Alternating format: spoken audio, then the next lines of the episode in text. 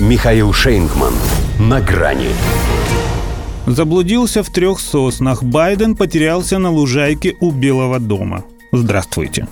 На грани. И они еще думают, что делать, чтобы это их убожество с Владимиром Путиным на G20 в Индонезии не пересеклось. Да ничего не делать. Он все сделает сам. Все равно же не в ту степь пойдет. Потому что в жизни этого человека всегда есть место, где он может заблудиться. Даже если это лужайка у его же Белого дома. Впрочем, именно здесь и не мудрено столько вариантов. А он еще и собственноручно изменил ландшафт. Принимал участие в церемонии посадки деревьев. Вот из-за них и потерял ориентацию. Между прочим, не в самом плохом смысле этого слова. Хуже было, когда он в столонной беседе с блогером-трансгендером одобрил операции по смене пола. И у детей тоже. Так что подумаешь, заплутал. Его вернуть можно, а вот там с концами.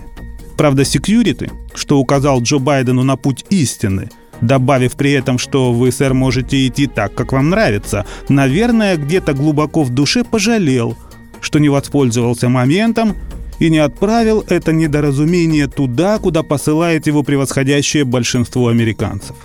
Ведь тот оказался таким послушным, Пусть и промямлил свое оправдание, мол, я хотел пойти другим путем, но последовал все-таки совету телохранителя. И надо же так совпало, что накануне в интервью для MSNBC сам советовал согражданам, что лучший способ судить о его самочувствии – это понаблюдать за мной, замедляюсь ли я, теряю ли я прежний темп. Вот и насоветовал на свою голову. Хотя и до истории на лужайке было понятно, что наблюдать за ним должны люди в белых халатах. Граждане же видеть его не хотят. Сразу вспоминают, кто открыл Америку, потому что испанский стыд. Неблагодарные. Он-то им в том же интервью великодушно разрешил беспокоиться о его здоровье. Это нормально, сказал, учитывая мой возраст. Вообще нормально это когда президент беспокоится о здоровье граждан, а не наоборот – но для такого кретина и это прогресс. По крайней мере, уже не твердит, что ему 65, причем на двоих с Альцгеймером. Боюсь, говорит, даже произнести, сколько мне будет, когда, внимание, переизберусь. Иными словами, то, что ему надо, он очень хорошо помнит. И куда ему надо тоже. Ведь какие бы па он не выделывал после выступлений, и какие бы цыганочки с выходом не устраивал – с тропы войны не сворачивает.